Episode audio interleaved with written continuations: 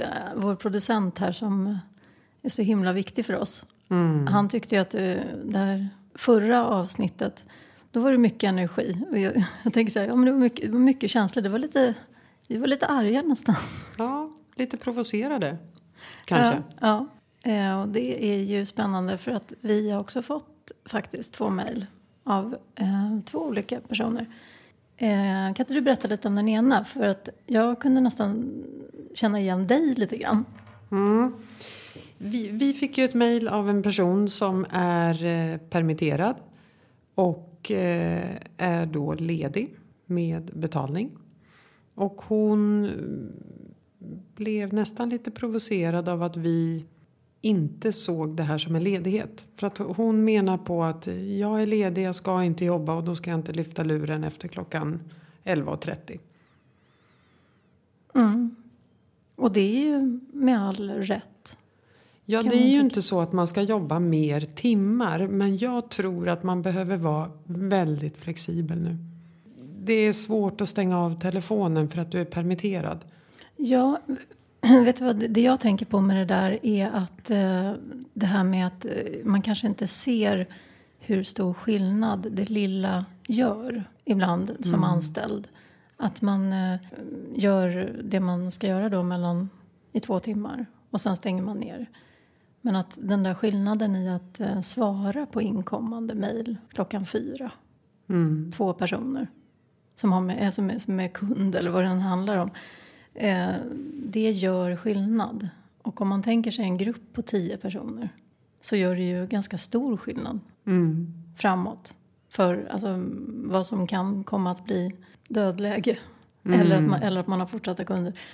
Så att, eh, nej, man får olika åsikter. Jag respekterar att man tycker att vi går hårt, hårt åt det där. Och jag står också för mina egna värderingar i det. Mm. Ja, det gör jag också. Och det är väl det som gör... Det, det är ju det som kommer visa sig vilka företag som överlever. Tror jag. men så är det ju. Är det de som, som stänger av telefonen halv elva i sju månader för att de är permitterade? Eller är det de som är lite flexibla? Ja, men och eh, det här hänger lite ihop med det andra mejlet som jag fått också. För att jag tror att problemet med eh, inställningen att vi tror att vi kan stänga ner och eh, någonstans bara göra minsta minimum då. då eh, problemet är ju att väldigt mycket kommer ju handla om förmågan att ställa om en affär. Och jag tror att det är många företag som kanske har funnits i många år eh, där man har tydliga roller och ansvar och sådär. Eh, där det blir ganska svårt att ställa om affären till ett annat behov. Svårt för att man inte får med de anställda eller tänker du? Det kan, ja, det kan, för det var ju det andra mejlet. Det kan vi komma till också. Men jag tänker, jag tänker faktiskt mer också på att eh, svårigheten i sig att bara ställa om en affär till eh, behovet. Ja. Alltså, eh, Andrea tog ett exempel här på en gymkedja. När man, man inte kunde träna inomhus. Nej. Och så ska man börja träna utomhus kanske istället och erbjuda det. Mm. Och eh, då kan ju anställda se det som problem. Mm. Och se hindren med det. Istället för möjligheterna. Istället för möjligheterna. Mm. Och att, att den omställningen väldigt snabbt gör ju ganska stor skillnad. Om du har fått in några hundra kunder den veckan på träning än om du inte har fått det. Mm. För att du har motsträviga instruktörer som inte vill gå ut och göra jobbet. Liksom. Då menar jag för att likställa med medarbetare som inte vill lyfta ett finger utöver permitteringstid. Mm. Så menar jag att någonstans när vi kommer tillbaka efter en permittering så kommer mycket handla om förmåga att ställa om en affär. Och jag tror att man är ju betydligt mer rustad om man har varit i verkligheten. Svarat på de där mejlen mm. från kund klockan fyra på eftermiddagen. Mm. Och tänkt ett extra varv. Vad är, det, vad är det som efterfrågas? Eller vad är det men det här att vi håller hjärnan igång. Liksom. Ja. Utifrån behovet. Vi håller hjulet igång. Sverige kan inte stanna för att vi är permitterade. För då har vi inga företag kvar. Nej men exakt och det var väl det som vi triggades av i förra avsnittet och pratade om. Mm. Det men det här mejlet som jag fick handlade ju lite om att ja, men min arbetsgivare har sagt att jag är permitterad och då får inte jag jobba mer än de här timmarna och då vet inte jag vad jag ska göra för skillnad. Nej, och så kan det ju vara. Och jag tänker också att det har man ju all rätt att, att, att reagera så och göra så. Det är ju en rättighet man har som anställd, som permitterad. Men man kanske inte, menar jag, om alla tänker så i, i gruppen så kanske man inte bidrar till förutsättningar framåt heller. Nej. Och då har, vi, då har de ännu större problem. Och kanske att man inte har förstått vart man själv är på väg, tänker jag. Där tror jag har du en jätteviktig poäng. Och då fanns det ju en annan, ett annat mejl. Mm. Eh, där det var en, en VD som har, hon har tror jag, några 12 anställda något sånt där. Mm. Och har ju slitit ganska hårt i tre månader med att just ställa om affären. För att kunna möta ett annat behov. Och det har ju varit hennes uppgift under den här perioden och drivit det ganska hårt.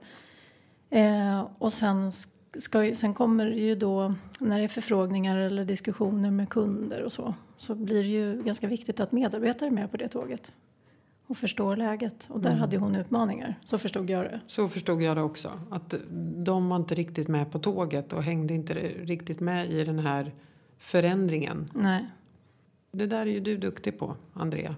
Människan i förändring och hur man får med folk på tåget och hur man ska. Det är väl ett sätt att kommunicera med olika Individer. personer, individer. Ja, men sen tror jag också att det är mycket en ledarskapsfråga i form av att om du till exempel vill ha handlingskraftiga medarbetare som tar ansvar och gör så behöver man ju också ha förmågan att ge mandat i att ta beslut. Och eh, du kan ju heller inte då bestraffa när det blir fel. Nej, men, Nej. nej, men då får man ju också, då får man också ta konsekvenserna av en handlingskraftighet. Och det, det, det tror jag är viktigt att tänka på. Att, att just det här, hur skapar vi som ledare förutsättningar för att ta ansvar och vara handlingskraftiga då? Mm. Men jag kan bara gå till mig själv. Hellre, hellre att man fattar fel beslut och fattar något beslut än att inte fatta något alls. Så ser jag det. Hellre att det blir fel någon gång men att man tar ett beslut.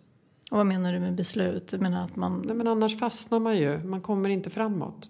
Det kanske inte blev helt rätt beslut att vi skulle ta in den här kunden och att vi lovade att vi skulle leverera det här till det datumet. Nej, men det blev en affär i alla fall.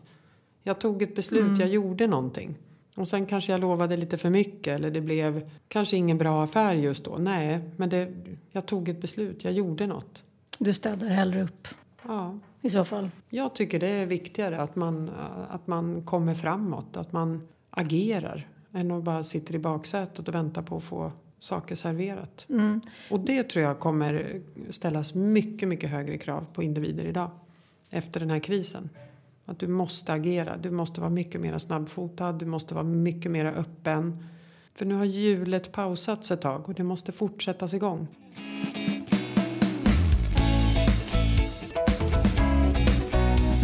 Jag tror också att du frågar så här, hur ska man få med sig sina medarbetare i det? Jag tror att eh, som medarbetare behöver man nog ställa frågan vad innebär det här för mig? Eh, det finns mycket som ligger på ledaren. Men jag kan tycka att tar man det här exempel som hon som med 12 medarbetare som har ställt om affären. Då kan jag tycka att hon har gjort ett enormt jobb redan. Hon har ju ställt om hela sin affär. Ja, exakt. Ehm, och det är väl det som är lätt som medarbetare att inte se. Det som, det som är gjort. Och sen så här, var, var kommer mitt ansvar i det in? Det vill säga just frågan, vad betyder det här för mig? Den, den gör ganska stor skillnad i hur man ska bidra och hur man ska vara med i en förändring. Så att, så, så att en ledare också kan, kan vägleda en i det. Jag tror ju mycket på frågor och svar, alltså istället för information. Nej, men alltså dialog, kom, kommunikation. Alltså, prata med medarbetarna, fråga vad, hur de tänker att de med sin erfarenhet och det de, det sin kompetens bidrar. Och vad de behöver göra annorlunda och vad, vad kommer det betyda och hur mycket tid kommer vi behöva lägga på det då med tanke på att vi kommer behöva göra mer av det där. Man behöver ofta bli mycket mer konkret som ledare. Mm. Nej, men jag tror det här, och jag vet att vi har nämnt det tidigare också, men, men det här att vi behöver förändra oss. Oavsett i vilken bransch vi jobbar så kommer vi behöva ändra eh, vårt arbetssätt. Och det behöver vi få med alla individer på. Ja, men och då kommer man ju in lite på det här som vi pratade om förra gången, tycker jag, det här med lathet och bekvämlighet. För att vi har en inneboende drivkraft i att ofta göra saker så som vi alltid har gjort dem. Alltså bekvämlighet. Och en, en, kanske en eh, förhoppning om att det ska fungera och vara tillräckligt. Och det är nog det största hotet vi har idag, tror jag. Mm. Och det kommer sättas på sin spets nu. För nu kan vi inte göra som vi alltid har gjort. Nej, precis. Och speciellt inte hon som mejlade in här, den här vdn, där man har ställt om hela affären. Det är ju helt att behöva tänka nytt. Ja. Så det blir, det blir en utmaning när vi kommer tillbaka. Ja, men det är en utmaning. Det är en utmaning just nu, tycker jag. Mm. Nej, men det var som vi pratade innan vi, vi kom hit idag. Att det här med permittering och att det är väldigt bra och så vidare. och så vidare. Men det är ju fortfarande en konstgjord andning. Verkligen. Eller hur? Mm. Det här är liksom en, en period, den kommer ju ta slut. Och när eh, staten kommer sluta betala eh, ut det här så är det ju många som kommer bli av med jobbet.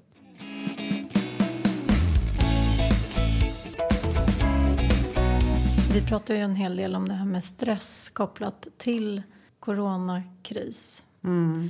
Och det som ofta skapar väldigt mycket stress det är ju just att inte uppleva sig själv ha resurserna för uppgiften. Alltså att man inte... Att, ja, men att, att inte, du, vi pratade, förra gången så nämnde du något om det här att det kommer ju bli tufft då när man kommer tillbaka och kanske har gått ner i aktivitet och inte ja, ansträngt sig så mycket på sju, åtta månader. Mm. Eh, jag tror att det negativa för individen och det som riskerar också att bli ganska mycket psykisk ohälsa av det är liksom upplevelsen av att eh, inte ha resurserna för det som krävs. Mm. Alltså det vill säga till exempel att göra rätt saker för att kunna agera på att ha ställt om affären. Alltså så. Mm. Det skapar ganska mycket stress för det är inte så att man sitter och eh, mår bra av att inte vara behövd heller. Nej, jag tror inte det. Nej, men det gör man inte. Och då blir det en stress istället. Men vi vet ju fortfarande att vissa tycker att de har väldigt bra. Ja, men än så länge. Men som du sa, Men det, när man kommer... Nej, precis. det är skillnad när du börjar jobba Mm. och ska jobba åtta timmar om dagen. Och det inte längre är tydligt vad som behöver göras. Eftersom du inte bara kan återgå till Det det du har vanliga. gjort. Nej. Eh, och någonstans har du en chef över dig som är ganska, kanske, lite småfrustrerad. För att man ser allt som behöver på något sätt, något sätt åstadkommas för att inte behöva ta ganska drastiska åtgärder. Liksom. Och eh, då när, när eh, att hamna däremellan, att, eh, att ha de kraven på sig och inte riktigt uppleva sig ha resurserna eller kapacitet eller veta hur du ska agera för att göra rätt saker. Det, det tror jag skapar stress. Det här med, jag tänker ju väldigt mycket på då, vad är det som gör oss mer snabbfotade? Vad är det som gör att vi är ben, mer benägna att förändra och tänka nytt? Alltså träning, fysisk aktivitet Mm. bidrar ju extremt mycket faktiskt. Och det har vi varit inne på tidigare, hur viktigt det är. Och det där ska vi nog ägna nästan ett helt avsnitt av framöver, tänker jag. Ja men precis. För det är en viktig, viktig del när vi pratar om prestation och... Välmående. Mm, mm. Det finns ju jättemånga studier på det där. Hur, hur mycket mer vi presterar när vi rör på oss och hur hjärnan påverkar. Det där kan ju du massor om.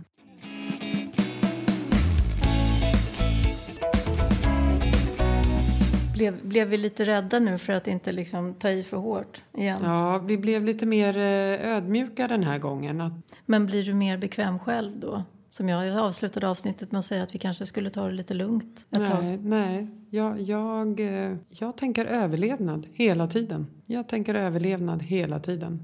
Vad kan vi göra för att klara oss? Vad kan vi göra? Hur ska vi jobba? Hur ska man fördela eh, saker, resurser? Men det är en hårfin balans det där i att vara överlevnadsfokuserad och vara i ett vad jag kallar då ett hotsystem eller kamp och flyktsystem nästan då konstant. Nu, nu vet jag att du är ganska duktig på att plocka upp trygghetssystemet och återhämtning och sådär. Men, men att eh, det är en hårfin balans också i att eh, det är lite lätt också att bli lite lätt bitter när man då upplever att man i alla lägen går på högvarv mentalt och ska ta ansvar för att, att överleva. Allt och alla. Ja, men lite så. Alltså jag kan ju känna att, att det där biter mig lite i svansen. Att det är en hårfin balans mellan att, att det är en styrka och en eh, trygghet jag har att jag vet att jag alltid överlever ekonomiskt. För att jag har på något sätt behövt eh, lösa så fruktansvärt många situationer. Helt allvarligt, Maria, så är det helt otänkbart faktiskt. hur mycket, hur mycket krislägen jag har varit i och behövt lösa situationer. Eh, och det har ju skapat en trygghet. Mm, att Så- du faktiskt är en överlevare. Ja, jag, jag är ju aldrig orolig liksom, för nej, det. Nej, Nej. Men, men däremot så får det ju andra konsekvenser. som... Nej, men jag kommer ju inte riktigt upp på Maslows behovstrappa. Du är liksom kom inte ens på första trappsteget. Jo, men saken är den att jag faktiskt idag jobbar med någonting som jag älskar och eh, har ju väl, alltså nej men jag, jag älskar ju mitt jobb. Så att eh, därför så har jag verkligen ett självförverkligande i det. Men alltså jag menar bara att det är en, samtidigt en balans det där. Att gå på högvarv och att hjärnan ska lösa överlevnad hela tiden. Och att samtidigt behålla, ja men att inte bli bitter och se liksom att men jag, har ju aldrig, jag får ju aldrig en tillit till att saker löses av sig självt. Nej. Vilket skapar faktiskt en, en stress också. Men vi har ju också valt det här. Jag, jag tycker inte så... Jag, jag får ju ibland frågan så här, men gud stackars dig, du driver ju ett eget för och rekrytering och hur går det och du är anställd och allting. Alltså jag har ju valt det här. Det här ingår någonstans. Alltså jag, jag har ju valt att ha det här livet. Jag har valt att eh, ha det här ansvaret jag har för ett företag och för kunder, konsulter, anställda och så vidare. Det är ju ett val jag har gjort. Men, men menar du när du säger att det är ett val och att du... eh, Menar du då att det gör att du aldrig kan känna... För, för någonstans så blir du, du blir lite så här arg på att andra tar sig en frihet i att vara lite bekväma och lata. Mm. Ja, men det är en egenskap eh, både innan och efter och i coronakrisen. Jag har alltid haft svårt för, för lata personer. Jag tycker det är en jättedålig egenskap Ja, att ha. ja, precis. Och då tänker jag så här att det, du, du tillåter dig förmodligen inte själv heller att vara speciellt lat. Nej. Nej, men, men du kanske kommer, det kanske blir en balans för dig för att du är duktig på återhämtning själv. Ja, men om man driver ett bolag med anställda och allt vad det innebär, då, du kan ju inte vara lat. Det är helt omöjligt. Vi hade ju inte funnits då. Nej, jag vet. Så men, tänker jag. Och det är ju så. Men, men jag, jag menar ju någonstans också att jag kan också bli lite bitter på att jag inte eh, kan, kan luta mig tillbaka. Ja, Och, och säga till mig själv till exempel så här, nu ska jag ta fem veckors eh, semester. Tack och hej, nu stänger vi ner här förstår du. Då går vi inte in på mejlen och, och kanske går in på mejlen någon gång i veckan. Och liksom, det rullar säkert på efter semestern också. Alltså jag skulle ju behöva det. Mm. Men det finns ju inte i min värld. Liksom. Nej. Nej, och jag har ju inte tagit semester sedan jag ja, blev vuxen. någon semester, jo, men någon har. Men, jag, men jag, jag reglerar ju det genom att ha det väldigt trevligt på mitt arbete. Mm. Och att jag ser till att få vila lite då och då istället. Sådär. Ja, och att man styr över sin egen tid. Absolut. Sen att du jobbar mer timmar, men du bestämmer vilka timmar. Det Ja. tycker jag, det är ju en ynnest att få göra. Det kanske är därför man klarar det så bra. Ja, men, men så här är det. Det kan finnas en liten avundsjuka hos mig eh, gentemot personer som har en förmåga att inte tänka konsekvenser. Typ affären, typ anställning, sitt, för organisationen man är anställd på. Alltså att man inte tänker konsekvenserna av att jag kan backa i sju, åtta månader och ta det lite lugnt och sådär. Ehm, att man inte tänker konsekvenser av att typ andra tar ett ansvar som jag inte tar. Utan att man tar sig den friheten. Det kan jag vara lite avundsjuk på. Du skulle vilja vara permitterad ett tag. Full betalning och ledigt. Är det så? Nej, men alltså jag skulle vilja... eh, Jag skulle vilja att jag hade... eh, Kanske att jag, jag kunde tagga ner lite i, i ansvarskänslan. Och känna så här, men gud, det löser sig liksom. Herregud. Mm. Och inte ta det så himla allvarligt. Ja, men det är faktiskt det. Alltså, den där förmågan att så här, någon annan fixar väl det där. Det är väl liksom inte så himla... Det är väl någon annan löser väl det där. Det tycker jag verkar skönt. Liksom. Mm. Den tanken slog faktiskt mig eh, precis i början av den här eh, pandemin. Där det var väldigt, väldigt mycket och det här med Tillväxtverket, man skulle söka permittering för anställda. Det var väldigt mycket, eh, många sådana frågor. Och då slogs jag av tanken, och det är väldigt sällan jag gör det, men då slogs jag av tanken att vad skönt det hade varit att varit anställd när. Slippa ta de här grejerna. Mm. Det är sällan jag slås av den tanken, men då gjorde jag det. Just när det var såna här okända grejer. Ingen visste hur man skulle göra och man fick inga svar. Och Tillväxtverket svarade inte på mejl, inte på telefon. Och det skulle in med rapporter och avtal. Och, Nej, men det är klart man kan slås av den tanken, men jag eh, vill absolut inte vara anställd. Nej, och det är därför vi inte är det. Därför att, ja, nej, vi behöver inte gå in i det. nej, men jag tänkte säga att eh, det går inte att ge en ersättningsmodell till mig som betalar det där vakna nätter-engagemanget. För det får ju jag även som anställd. Och det genererar ju inte, menar jag, att, att jag lyckas så himla bra som anställd. Alltså så. Utan jag menar bara att det kostar ju på. Mm. Och då, då, måste man ju bli ersatt för det. Och det är ingen som är intresserad av att ersätta för 24 timmar om dygnet, sju dagar i veckan. Det är ingen som har råd att anställa dig, det är det du säger Ja men Andrea. det är ju det för att jag, jag tar ju aldrig semester. Nej. Utan, och, och vilar ju aldrig från jobbet så det blir ju så dyrt va. Det blir obekväm arbetstid, eller vad heter det? OB-tillägg. Ja, ja. Det är väldigt dyrt. Jag tycker vi är, ro, vi är roliga. Det har ju ändå påverkat oss ganska mycket det här med, med eh, permittering och hur beteendemönster är kopplat till den här förändringen som vi går igenom och sådär. Mm. Eftersom vi gör den här podden och vi också är lite så här småtriggade emellanåt. Ja, vi är lite småtriggade och vi, men vi bjuder väl på det. Ja men absolut, absolut. Men det var faktiskt väldigt kul. Jag, jag pratade med en kompis här för ett tag sedan som, som inte har känt mig så länge. Och hon berättade att hon genom att ha lyssnat på den här podden så kände hon att hon fick en annan bild av mig. För hon, hon har upplevt mig som väldigt lugn och sansad mm. och trygg person.